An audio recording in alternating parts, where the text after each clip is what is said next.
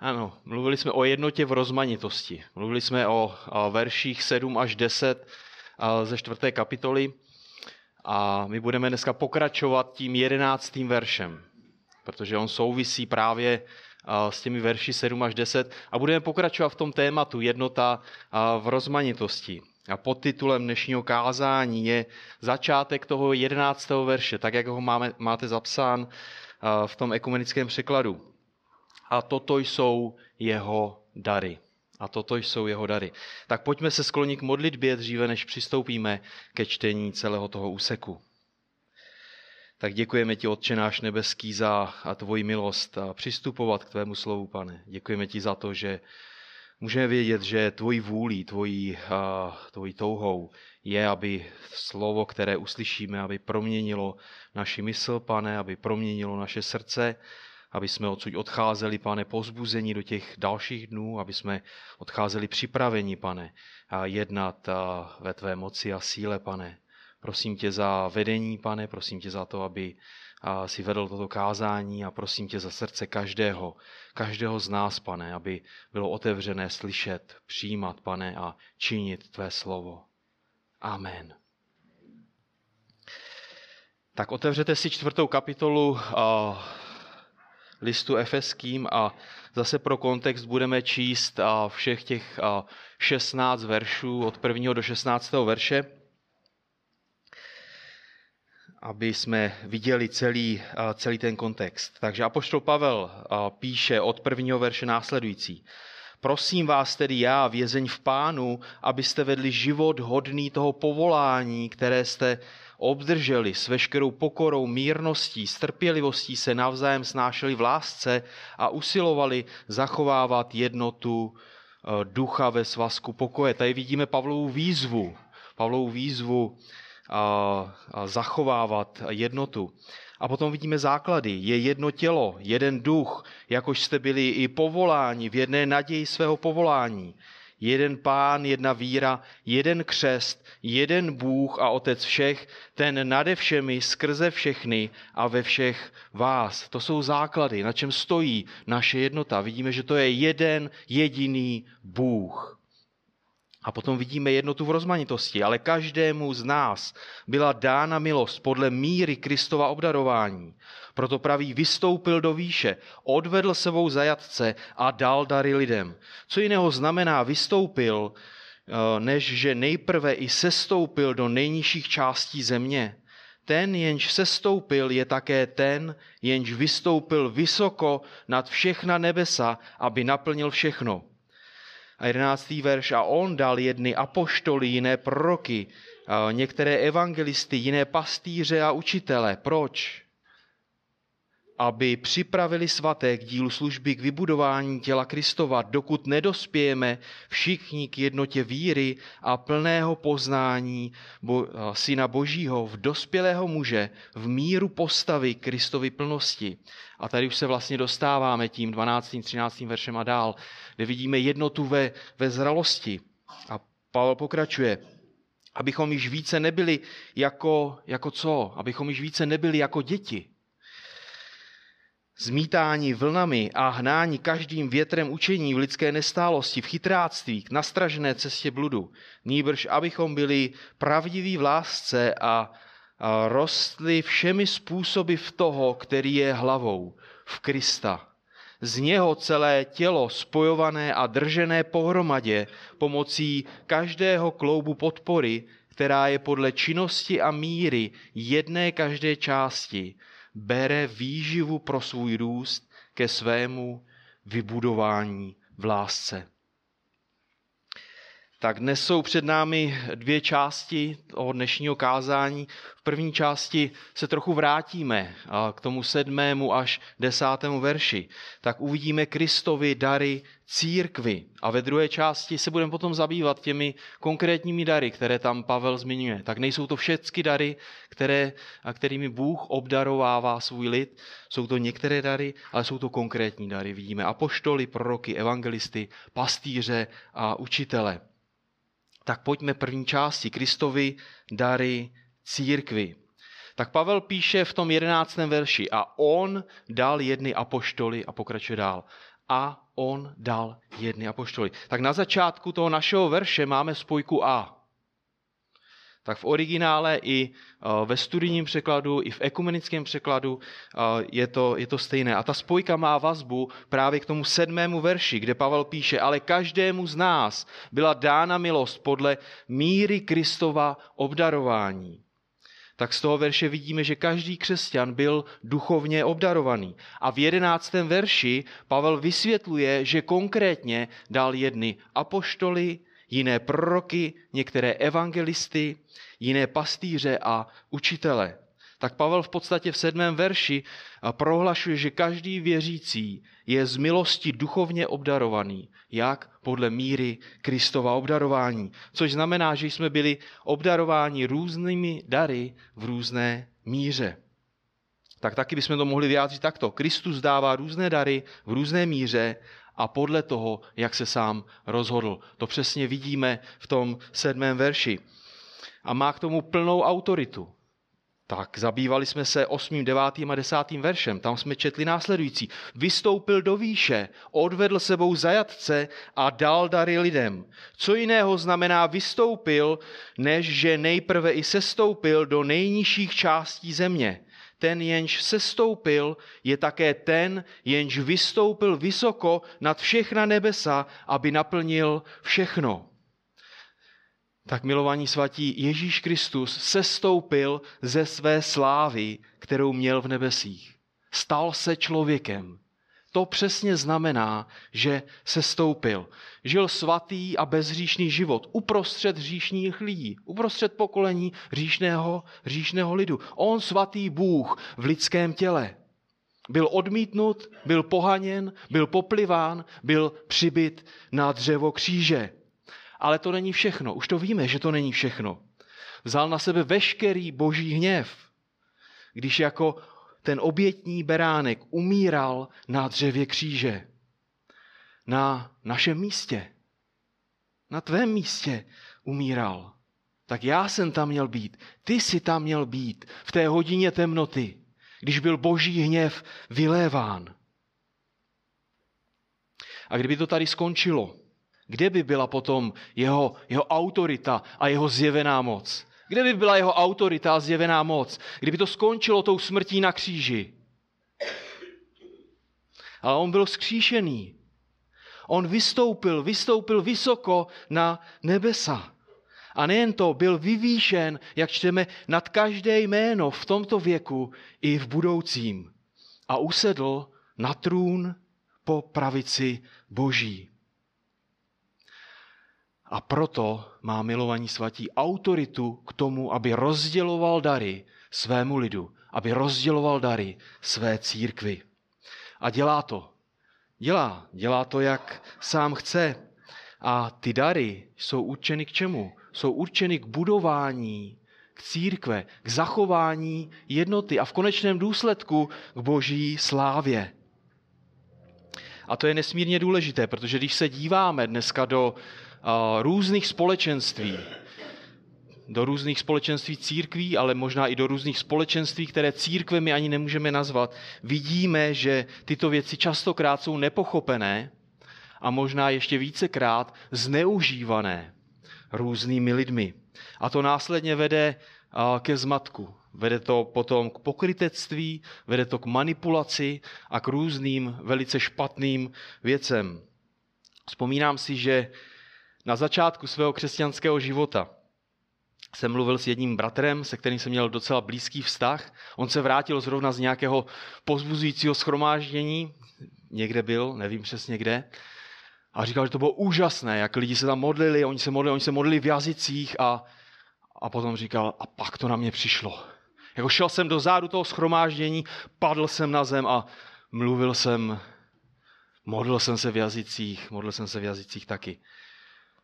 A jako byl jsem krátce obrácený, tak nevěděl jsem přesně, co mám dělat, ale ptal jsem se pár jako takových obyčejných otázek a ta situace vypadala potom docela jinak. A musím říct, že ten bratr je do dneška jako věrným křesťanem, ale už nikdy v jazycích nemluvil milovaní svatí. Jako bylo to schromáždění, kde všichni mluvili v jazycích. On se podřídil tomu, co dělali ostatní a udělal to, co, to, co na něm bylo nakládáno, to, co na něm bylo tlačeno, do čeho byl, do čeho byl manipulován. Tak musím říct, že v první chvíli jsem měl pocit, že on je tak duchovní. Jo, ale na konci bylo zřejmé, že, že to tak není, že to byl jenom nějaký emocionální záchvěv. Ale dovedete si představit, kdyby, kdyby, kdyby ten člověk zůstal v takovém společenství, kam by to vedlo? Co by se s ním stalo? Jako on by byl opravdu totálně dezorientovaný, protože by viděl jako pokrytectví, jako viděl by manipulaci, jako začal by mít pochybnosti o božím slově a o dalších věcech. Asi před uh, deseti lety uh, jsem byl na pracovním pohodu, už jsem to tady možná někdy zmínil, a mluvil jsem s jednou ženou, uh, která mi vyprávěla svůj příběh. Tak byl trochu podobný tomu, který jsem zmínil před chvílí. Tak ona byla součástí jedné charismatické církve, ale byla delší čas součástí. Tak na schromážděních všichni se modlili v jazycích. A tak se rozhodla, že se bude modlit také. Jako ona se rozhodla, že bude se modlit eh, také. A konec konců se to očekávalo. Tak byl to standard, dokonce to byl, byla známka obráceného člověka. Tak co mohla dělat jinak? Ale už vidíte, jak je to, jak je to šílené. Jak je to, jak je to, ach, jak je to jako zavádějící. Tak ona po nějakém čase, který strávila v tom schromáždění, když se takhle všichni modlili, tak říkala, já jsem tam tak stála a říkala jsem si, kolik je tady takových pokrytců jako já. Kolik je v tomto schromáždění pokrytců jako já. Kteří to dělají jenom proto, že se to jako od ní očekává tak víme, že a, a to byl duchovní dar, který měl sloužit k nějakému účelu. Prvotní církvi. Jiný člověk mi vyprávěl příběh, jak díky prorockému slovu ve svém schromáždění přišel o veškerý majetek. Jako ta rodina jako se téměř jako rozpadla díky tomu. Jako měl obrovské problémy. Ja, přišel ten vedoucí a měl pro něj slovo od Boha. A co mohl ten člověk dělat? On mu důvěřoval. Mohl otevřít Boží slovo a začít studovat, jestli to tak je. Nevím, jak dlouho byl jako obrácený, ale, ale on mu důvěřoval a udělal to, co ten vedoucí po něm žádal. A byl zneužitý. Jo, a byl jako vícekrát zneužitý dokavať z něj ti vedoucí nedostali veškerý jeho majetek. Jako rodina, která má děti, jako přišla o bydlení, střechu nad hlavou. Jak to jsou, to jsou důsledky a milovaní svatí, důsledky takového, takového jednání. Ale zkusme se zamyslet nad tím, jak něco takového slouží, jak takové projevy mohou sloužit k budování církve jak slouží k takové projevy k zachování jednoty a k boží slávě. Jak slouží takové projevy k boží slávě. Potřebujeme na to odpovídat, na tyto otázky? Jako vůbec ne. Už je vám to úplně jasné. Tak boží svrchovanost v rozdělování darů, které slouží k budování církve, je základní odpovědí na charismatické hnutí je základní odpovědí. Jako Bůh svrchovaně rozděluje své dary a rozděluje proto, aby boží církev byla budována, aby rostla a výsledkem, aby byla boží sláva, aby ta církev ukazovala na Krista. Tak milovaní svatí, byli jste spaseni z milosti, už to víte. Z milosti jste také obdarováni ke službě, k budování těla Kristova, k zachování jednoty, k boží slávě. A poštol Petr píše v prvním listu 4.10. Dary milosti podle toho, jak jej každý přijal, si služte navzájem jako dobří správci rozličné boží milosti. Dary milosti si služte navzájem. Dary milosti si služte navzájem. Byli jste obdarováni z milosti. Jako Bůh vám to dal. Nejen, že vás spasil, nejen, že vás zachránil, ale obdaroval vás k tomu, abyste sloužili jeden druhému. Není Bůh úžasný?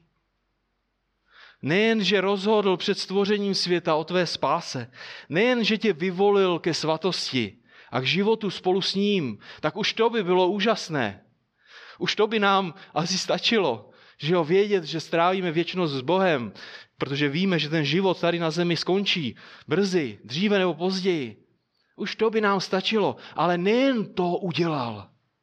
Jako on dávno před stvořením světa rozhodl, že tě obdaruje, aby tě používal k budování církve, k budování místního společenství svatých. Svatí, kde je Ježíš teďko? Kde je Ježíš? Ježíš sedí na trůnu po pravici svého Otce v nebesích. Na trůnu, který je vyvýšený nade vším. Tak už jsme to řekli. On je pán, on je král. A je to výsada, když můžeme sloužit tomuto králi. Je to výsada, protože on už nás bohatě obdaroval. Ale podívejme se zpátky. V ekumenickém překladu, když nahlédnete do svých biblí, tak ten sedmý a osmý, sedmý a jedenáctý verš zní následovně. Poslouchejte. Každému z nás byla dána milost podle míry Kristova obdarování. To je sedmý verš a jedenáctý. A toto jsou jeho dary. Jedny povolal za apoštoly a tak dále. Tak Pavel přichází ke konkrétnímu seznamu darů. Přesně řečeno, Pavel v sedmém verši mluví o tom, že každému každému obrácenému člověku, každému křesťanovi byl dán duchovní dar a v jedenáctém verši mluví o dávání obdarovaných služebníků církvy. Jako vidíte to tam v tom textu, on dal jedny apoštoly, jiné proroky a pokračuje dál. V sedmém verši mluví o, o těch duchovních darech a v jedenáctém mluví o dá, dávání obdarovaných služebníků církvy. Je mezi tím nějaký rozpor? je otázka pro nás. Je mezi tím nějaký rozpor? Tak určitě ne. Člověk, který obdrží dar, je tou obdarovanou osobou, jako danou ke službě v místním společenství církve. V podstatě tady dochází jako ke stotožnění daru s příjemcem toho daru. Tak to si potřebujeme uvědomit. A ještě jedna věc, než přistoupíme k těm konkrétním darům. Tak dříve, než se na ně podíváme, tak uh, uh, potřebujeme vidět, že, uh, nebo chápat, že v tom jedenáctém verši Pavel mluví nebo předkládá pouze částečný výčet těch darů, kterými Bůh obdaroval církev. A že další taková místa nacházíme v 1. Korinským 12, v Římanům 12, v 1. Petrovi 4. Jo, ale s ohledem na ten kontext, ve kterém jsme, tak vidíme tu rozmanitost, kterou Bůh používá k budování církve. Tak nikoli v kompletní seznam v tomto textu, ani v těch jiných textech. Vždycky je to jenom částečný, možná reprezentativní výběr. Tak pojďme se podívat na, na ty konkrétní dary. Tak první který Pavel zmiňuje, jsou apoštolové. On říká, on dal jedny apoštoly. Tak kdo jsou apoštolové?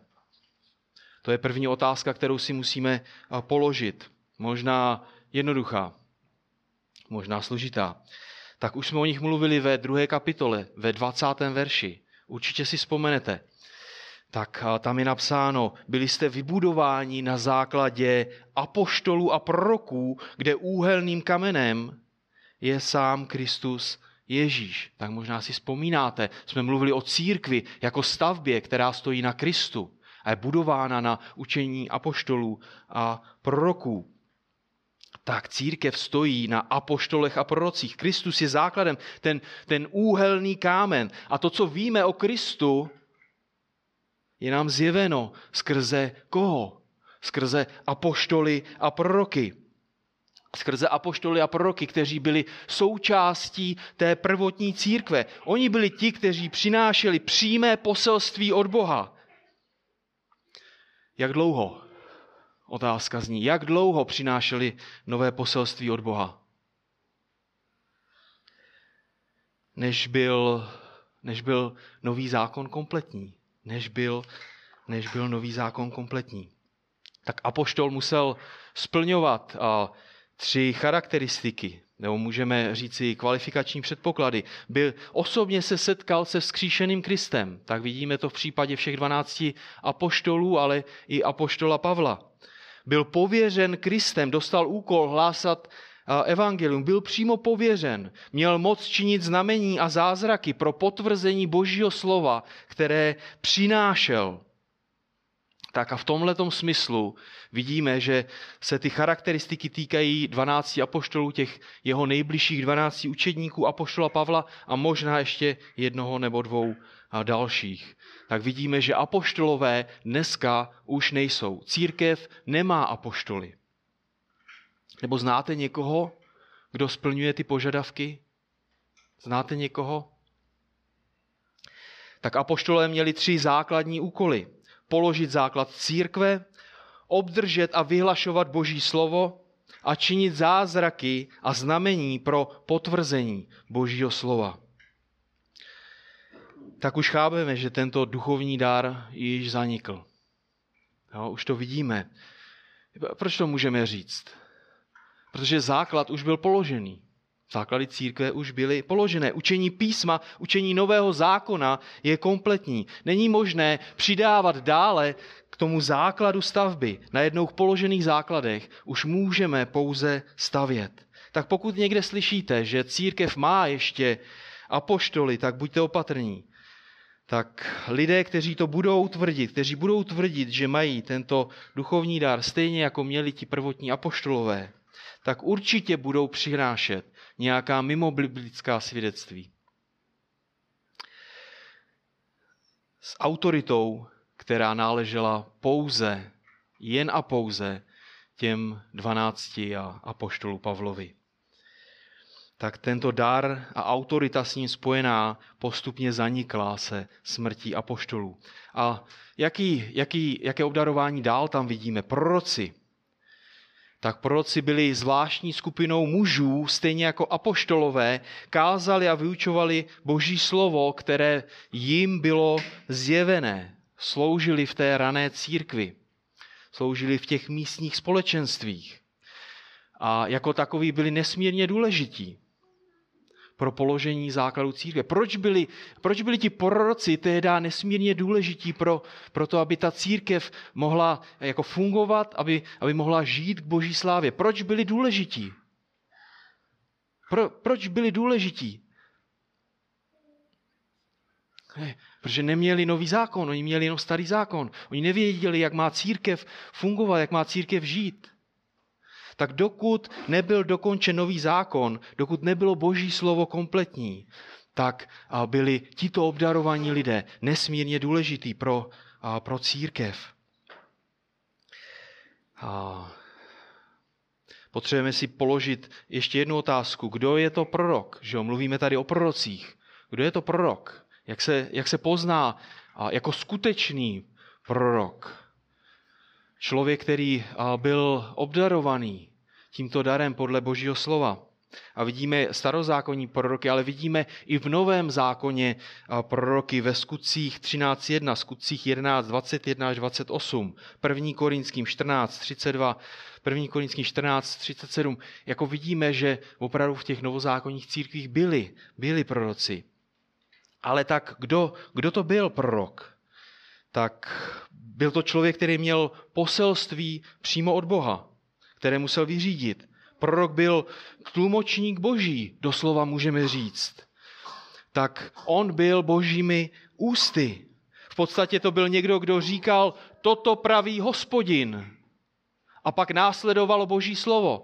Ten člověk se mohl postavit a říci, toto praví hospodin a mohl mluvit k lidem, kteří byli před ním. A slovo, které vyšlo z jeho úst, bylo božím slovem. Mělo autoritu, kterou má písmo.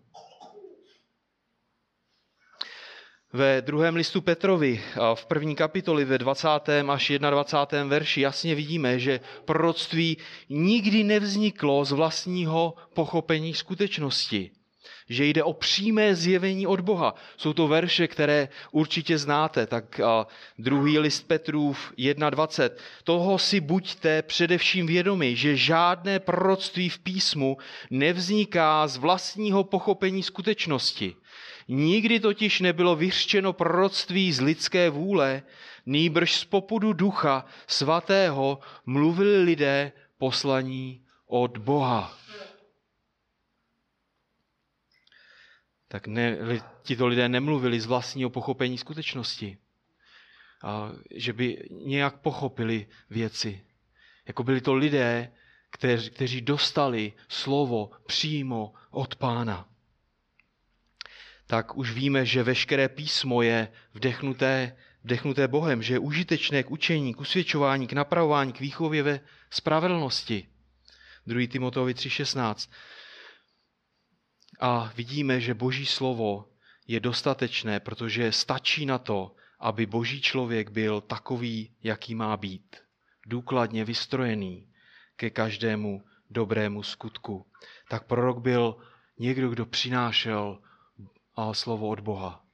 Byl důležitý v té prvotní církvi.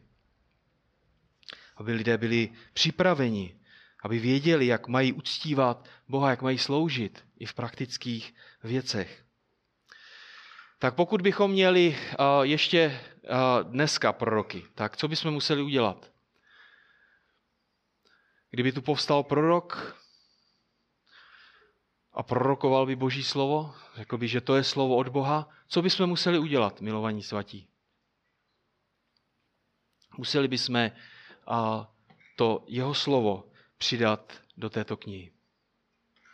Jako museli bychom jeho slovo přidat do této knihy, protože by mělo úplně stejnou autoritu. A nejen tato církev, ale i ostatní církve by se s tím měly řídit, jestliže to je Boží slovo tak ale tím bychom samozřejmě popřeli dostatečnost Bible jakožto božího slova. Tak pro ověření pravosti proroka sloužily tři skutečnosti.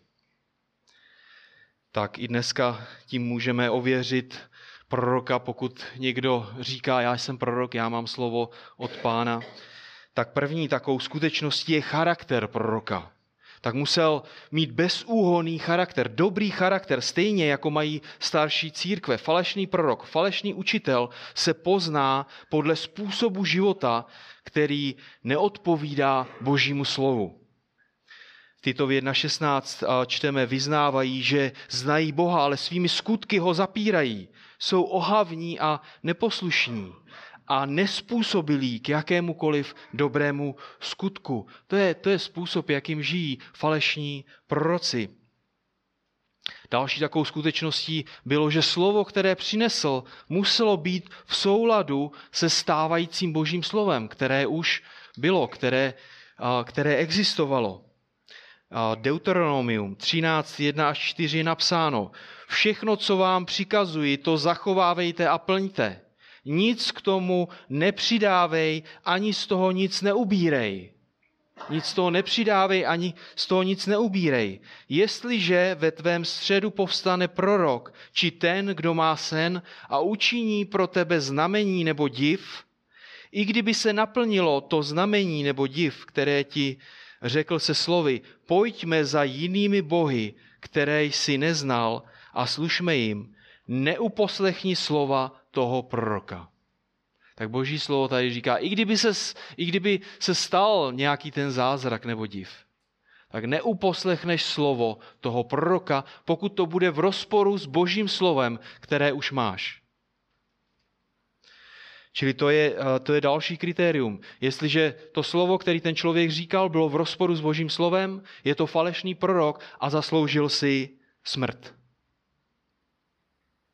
Dneska ti lidé možná sklidí posměch, ale v době starého zákona to byla smrt. To bylo naprosto jasné. A třetí takovou věcí je slovo, které prorok přinesl, se muselo stát. Jestliže to je slovo od Boha, tak se vždycky stane milovaní svatí. To, co říká Bůh, se vždycky naplní. To se vždycky stane. To, co Bůh řekl, to udělal. Co zaslíbil před stvoření světa, učinil ve stanovený čas. On zaslíbil Krista, Kristus přišel. Kristus sloužil, došel na kříž, zemřel, byl vzkříšen. Vyvolil vás před stvoření světa a povolil vás ustanovený čas. A stalo se. A poštola Pavla, který stál proti němu, vyvolil před stvoření světa a povolal ho v ustanovený čas. Jako nikdo tomu nemohl bránit. Co Bůh si přece vzal, to udělal. A jestliže Bůh něco řekne, tak to udělá. Jeho slovo je jistější než žulový monument. Poslouchejte, Deuteronomium 18.20, tak to slovo se muselo stát. Ovšem prorok, který by jednal povýšeně a mluvil v mém jménu slovo, které jsem mu promluvit nepřikázal, nebo by mluvil ve jménu jiných bohů, takový prorok zemře. Milovaní svatí, takový prorok zemře. Možná si v srdci řekneš, jak poznáme slovo, které hospodin nepromluvil. Jo, už tam předjímá tu otázku toho, toho společenství Izraele. Jak ale poznáme toho, toho člověka? Jako, jako říká, že, že pokud, pokud to není jako slovo od něj, pokud jedná jako i povýšeně, tak má zemřít. A my musíme poznat, jak, je, jak poznáme, že, že to slovo nepromluvil hospodin. Ve 22. verši potom čteme, to, co promluví hospodin, to, co promluví prorok v hospodinové jménu, to, co promluví prorok hospodinové jménu, jménu a nestane se to, jistě, že se to slovo nenaplní, nepromluvil to hospodin. Jo? Takže jestliže se to slovo nenaplní, nepromluvil to hospodin. Takže jestliže to promluvil v hospodinově jménu a nestane se to, jestliže se to slovo nenaplní, nepromluvil to hospodin. Ten prorok to řekl v domýšlivosti a on říká, neměj z něj strach. Neměj z něj strach. Tak milovaní svatí, to, co je dnes považováno v některých církvích za proroctví, by ve světle těchto skutečností schořelo jako, jako papír. To by neobstálo tak jedná se o věci, které se nikdy nenaplní, nebo jsou natolik obecné, že do nich můžete zahrnout téměř cokoliv. Například BSKK zažije příští neděli obrovské požehnání, milovaní svatí. Bůh bude dělat mocné divy ve vašich životech. A bude dělat Bůh mocné živy, divy ve vašich životech v průběhu příštího týdne, až se sejdeme? Jako určitě bude. Určitě bude dělat Bůh mocen. Bůh je mocen učinit cokoliv ve vašich životech. To jsou tak obecné věci, že do toho následně můžete zařadit téměř cokoliv. Tak jestliže by se ještě dneska za nenaplněné proroctví kamenovalo, nebyli by v církvích žádní proroci. Byli by mrtví, milovaní svatí. A ti, kteří by nezemřeli včas, tak by to opustili ze strachu, to bláznoství. Tak proroci již dnes nejsou. Nikdo nemůže přinášet nové zjevení. Boží slovo je kompletní. Tak máme ho celé, že jo? Máme celé Boží slovo.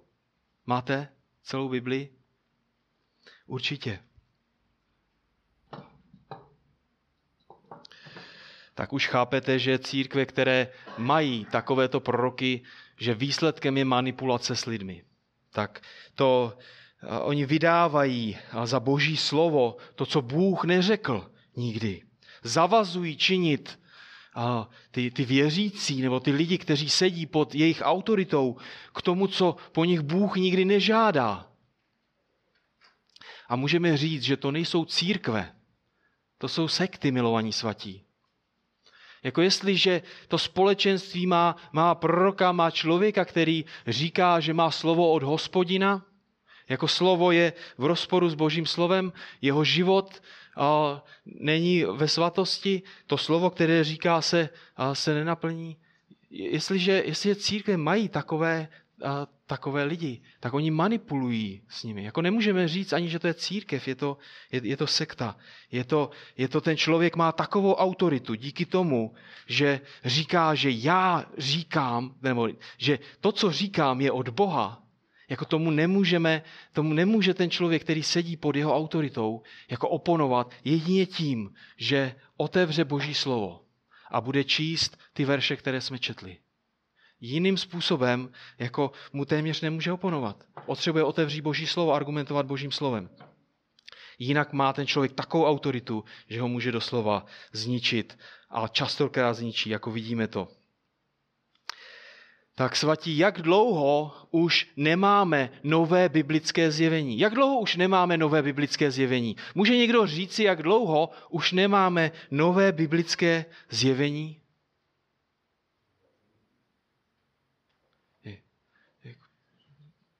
Skoro, skoro, skoro 2000 let, nebo trochu méně možná než 2000 let. Jako a co nám to říká o tomto daru?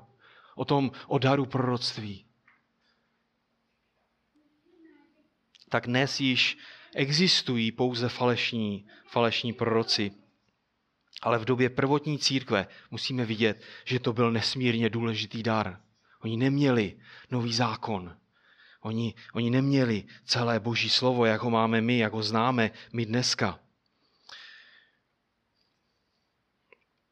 Když se díváme dál v tom jedenáctém verši, tak tam vidíme evangelisty, pastýře a učitele. A uvidíme postupně, nebo možná, že už chápete, že to jsou, to jsou dary, které nahradili apoštoly a proroky. Protože evangelisté, pastýři a učitele, oni vykládají Boží slovo, které už máme, které už mají díky apoštolům a prorokům tak oni v podstatě staví na tom základu, který už byl položen. Tak oni říkají, toto praví hospodin. Jako můžou to říci? Že jo, můžou to říci. Odevřou boží slovo, odevřou písmo a říkají, toto praví hospodin. Je to tam napsáno, mohou to říct, ale nepřinášejí nové, nové zjevení. To je nesmírně důležité. Tak jsou před námi evangelisté. Kdo jsou to evangelisté? Čím se vyznačuje člověk s tímto darem? Tak v písmu máme pouze tři zmínky, tři výskyty toho podstatného jména, evangelista. Samozřejmě evangelium, a jako a věci, které souvisí s, se zvěstováním evangelia, se tam vyskytují mnohonásobně víckrát. Ale teď to podstatné jméno evangelista, tam máme pouze tři výskyty ale i ty jsou dostatečné, abychom porozuměli tomu obdarování. Tak první zmínku máme tady v Efeským 4.11, druhá se týká Filipa, o kterém čteme ve skutcích na různých místech, tak poslouchejme aspoň 21. kapitolu, 8. verš, tam je následující, skutky 28, 21, 8. Druhý den jsme šli a přišli do Cezareje. Vešli jsme do domu evangelisty Filipa. Vešli jsme do domu evangelisty Filipa, který byl jedním ze sedmi a zůstali jsme u něho. O několik kapitol dříve, v osmé kapitole, čteme o Filipovi následující. Filip se stoupil do města Samaří a hlásal jim Krista. A ve stejné kapitole čteme ten příběh o Filipovi a etiopském dvořanovi. Určitě ho znáte, určitě ten příběh znáte. A tam vidíme, jak Filip skrze Izajáše ukazuje na Krista. Společně tam čtou, byl veden jako ovce na porážku, jako je beránek němý před tím, kdo ho stříhá. Tak neodevřel svá ústa. A vidíme následně, že Filip z Izajáše zvěstoval evangelium a Bůh jednal, Bůh proměnil srdce toho dvořana. A Filip měl to obdarování od Boha. Bůh s něj skrze, skrze Filipa jednal.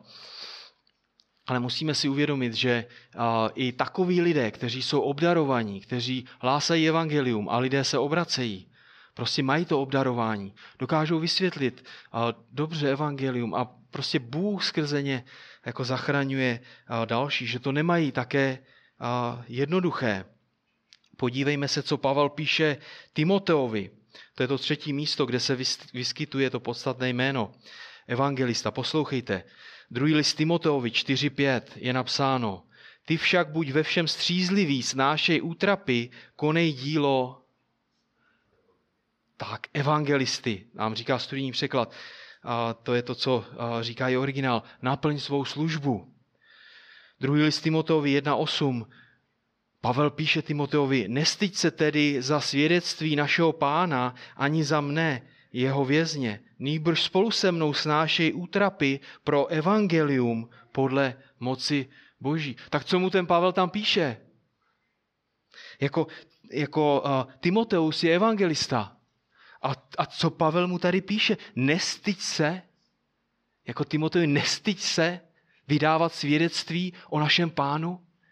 Jako ty máš ten duchovní dar a nestyď se?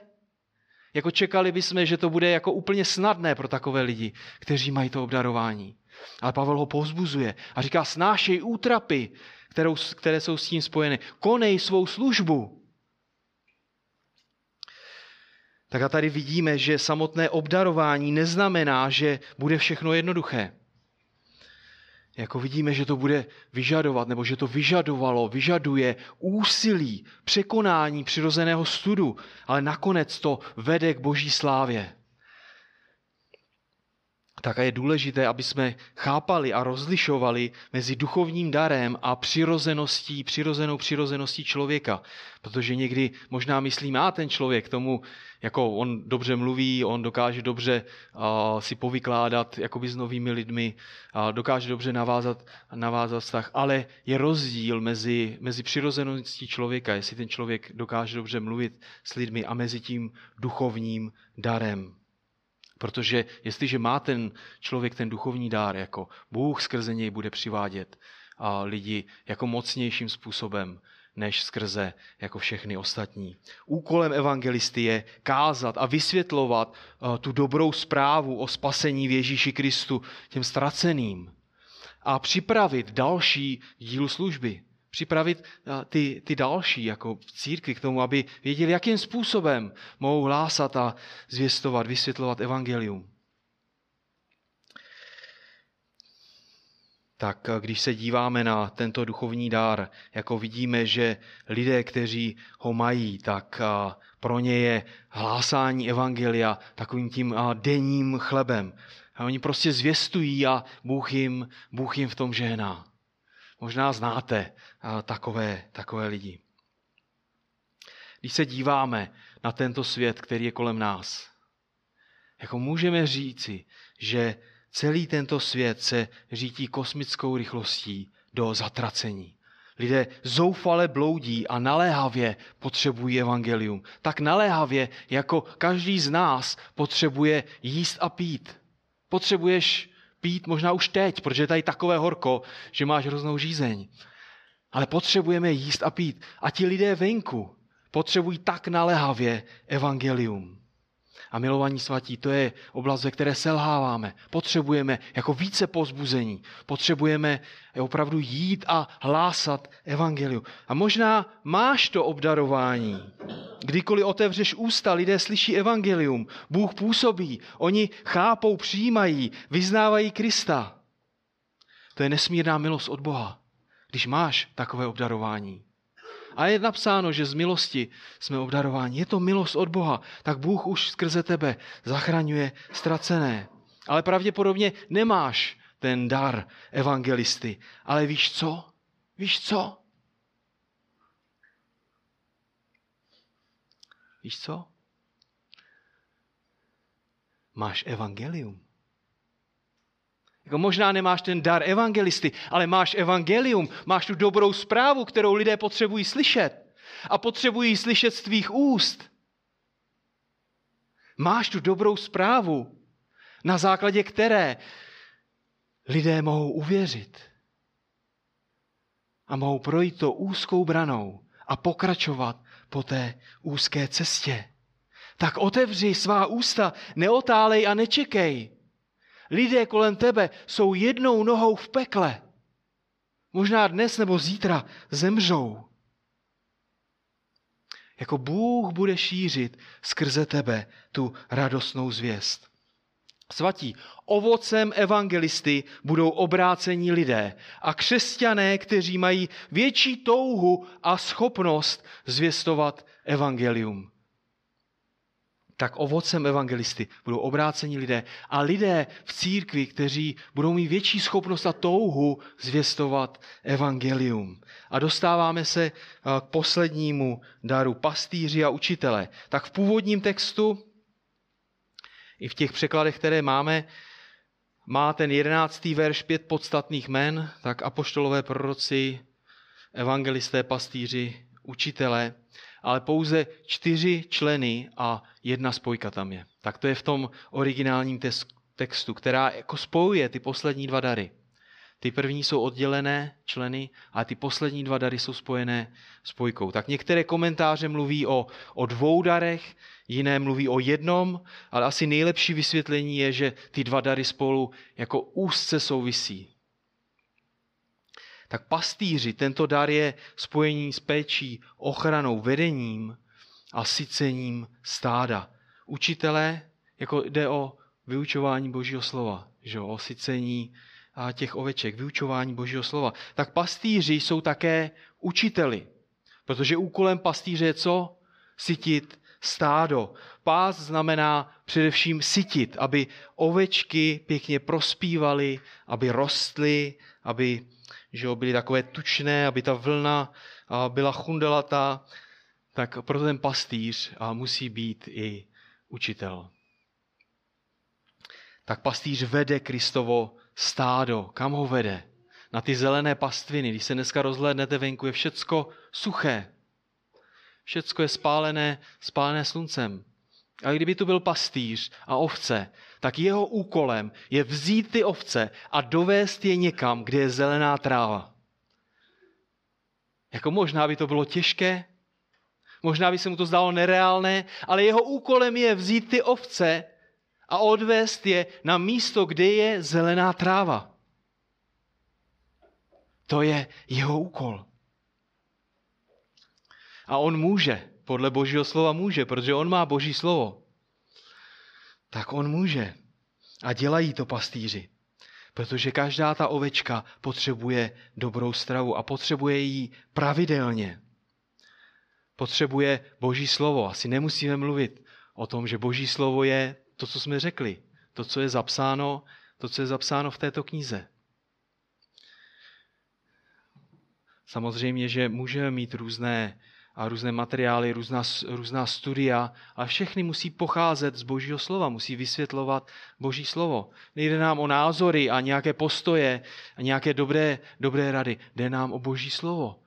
Ovečky potřebují Boží slovo.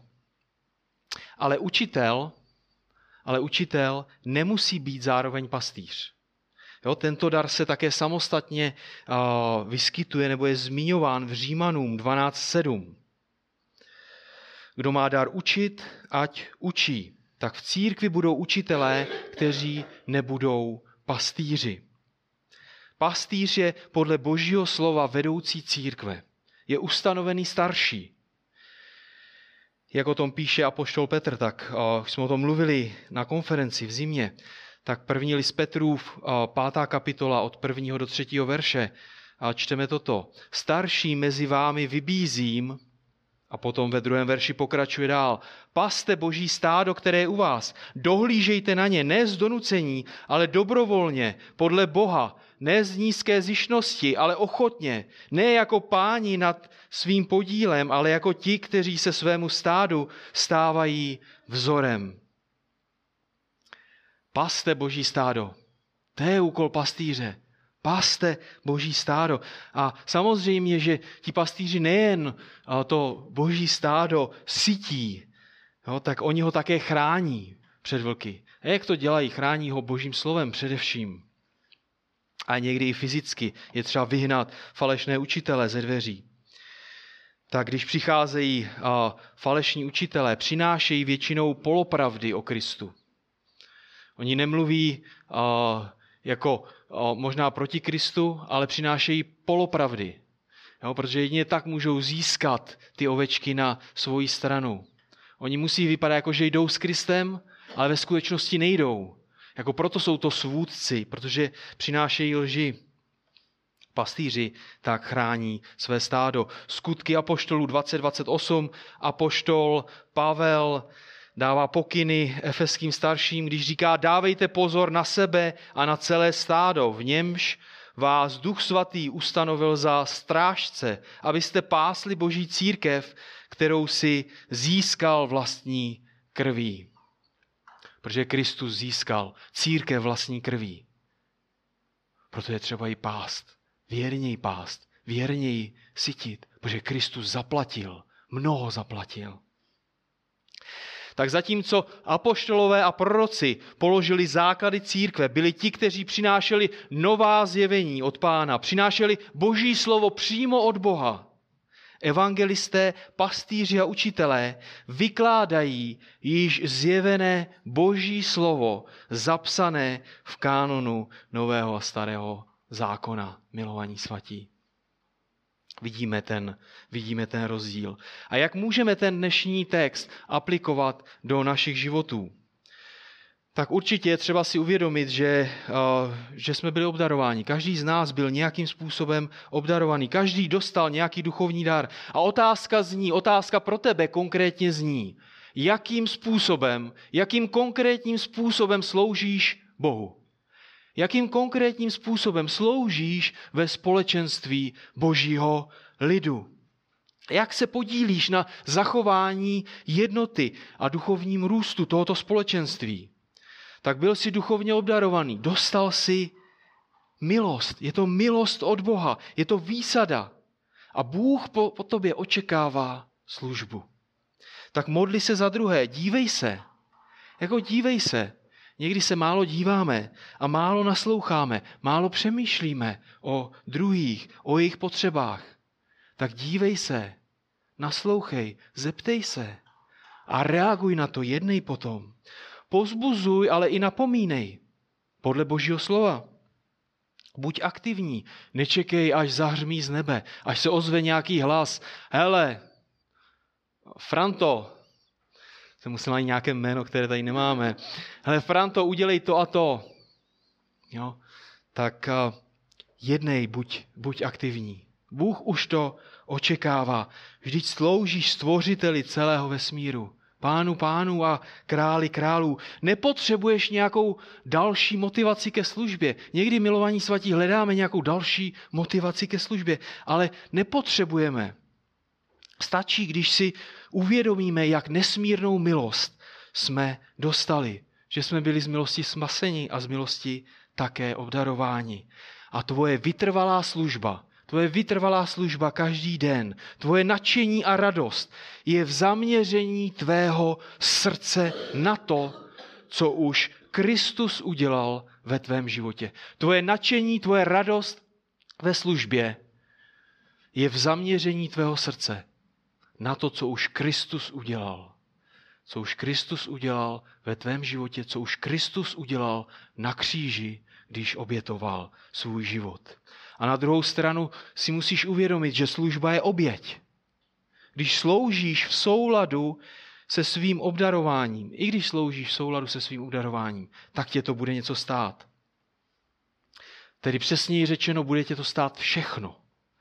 Bůh chce celého člověka, jako vidíme to i na jiných místech v božím slově. Jako Bůh chce celého člověka. On nás celé vykoupil a zachránil nás celé pro věčnost. Jako my celé patříme jemu. Bůh chce celého člověka. Bůh chce všechny nás čas. Bůh chce všechny naše peníze. Bůh chce všechnu naši energii.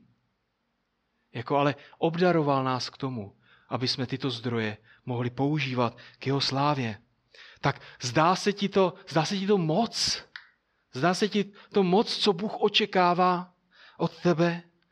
Zdá se ti to přehnané, že Bůh očekává celého člověka? Ale řekni mi, kolik za tebe Bůh obětoval? Všechno. Ano, Bůh obětoval všechno. Bůh obětoval vlastního syna. Tak jdi tak jdi a už nelituj žádných nákladů pro službu našemu pánu. našemu králi. Amen. Tak děkujeme, Otče náš nebeský, za to, že můžeme vidět, jak ty pracuješ se svojí církví. Děkujeme ti za to, že ty si obdaroval každého jednoho z nás k tomu, aby jsme sloužili, pane, a tobě, aby jsme sloužili ke tvé slávě. Děkujeme ti, Otče náš nebeský, za to, že, a, že ty očekáváš, že budeme sloužit celé a plně pro tvoji slávu, pane. Děkujeme ti za to, že můžeme vidět, že tam, kde se tvůj lid schází, pane, tam, kde jsou lidé připraveni obětovat svůj čas, své pohodlí, zdroje, které jsi jim dal, pane, tam, kde jsou lidé připraveni tobě sloužit, pane, je jednota, je láska, je pokoj, pane, je, je duchovní růst a vidíme i další věci, pane. Děkujeme ti za to, že ty jsi věrný Bůh, pane, že ty nás napravuješ, pozvedáš a usměrňuješ nás neustále a proto, aby jsme chodili, pane, v jednotě, aby jsme sloužili tomu, který jediný si zaslouží čest a chválu na věky věků, tomu jedinému pánu a králi, Ježíši Kristu. Amen.